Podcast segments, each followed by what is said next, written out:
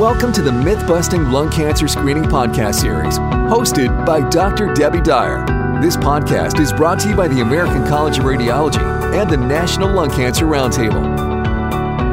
Hello, and welcome to the Myth Busting Lung Cancer Screening Podcast Series for Lung Cancer Awareness Month. My name is Dr. Debbie Dyer, and I'm a thoracic radiologist in Denver and I'm talking today with pulmonologist Dr. Patricia Rivera from the University of North Carolina. We're discussing myths and misconceptions around lung cancer screening and some of the challenges that our programs face. And Patricia, it's good to have you with me today. I wonder you, if you can tell me, share with me what has been the impact of COVID 19 on lung cancer screening in your area of the country? I don't know the answer to that. Debbie, I do know that data for breast cancer screening has been reported where the numbers have obviously decreased significantly. For lung cancer screening, I'm not sure that we know yet several organizations, including the International Association of the Study of Lung Cancer and the European Society, I think, of Medical Oncology, and of course, CHEST, partnered with ATS and, and other organizations, came out with recommendations early on during the pandemic. The CHEST recommendations, I think, came out in April, where it was recommended that initiation into lung cancer screening or a follow up for annual lung cancer screening be postponed during the pandemic.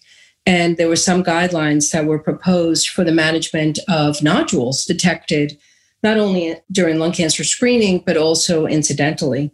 And that, was, of course, was to minimize the risk of exposure for patients, for healthcare workers, a concern about PPE, Many of those restrictions were lifted, I think, in most institutions across the country, probably by late June, early July, depending, of course, on the state of affairs in each area.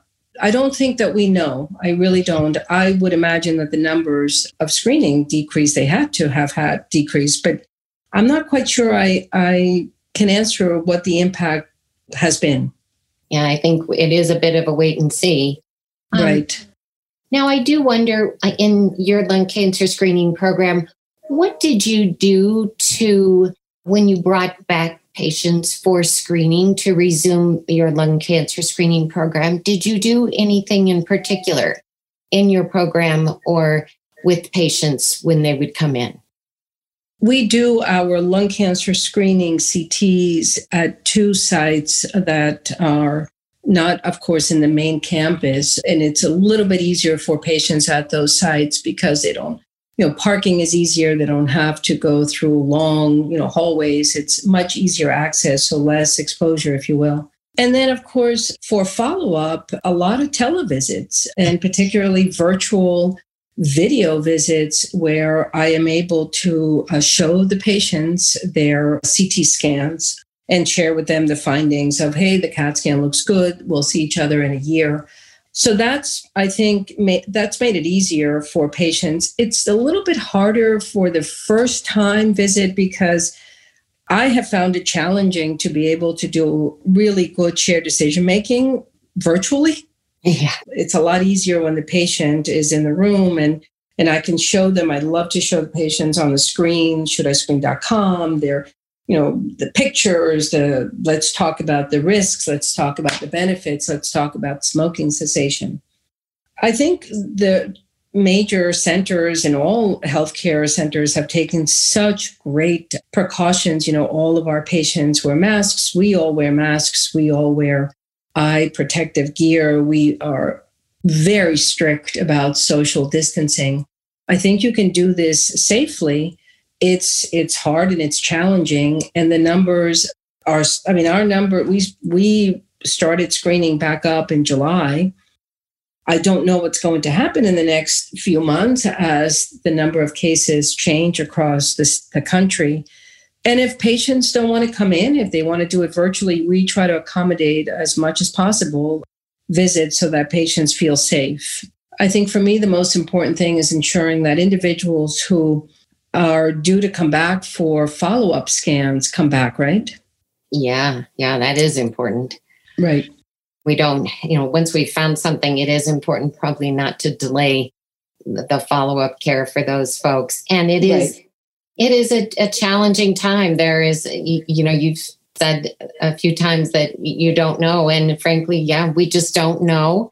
But I think that part of what we are hoping programs can do, which many of the health facilities around the country have done, is just be flexible, be resilient. Right. And we know for sure that we need to make our patients feel safe. And we don't want them to feel that they're taking any risks coming in to get lung cancer screening.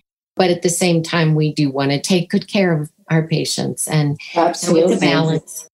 Well, thank you, Patricia, for all that you're doing to help our patients. And you're certainly a great leader for us all in lung cancer screening. So I appreciate your time today. Thank you, Debbie. And the same to you. Eh? I really appreciate radiologists and what they have done to move the lung cancer screening practice forward. So I appreciate all that you do. Oh, good. Thank you. We're good partners. yes. All righty. Take care then. Okay, doke. Bye bye now. Bye. This podcast is brought to you by the American College of Radiology and the National Lung Cancer Roundtable.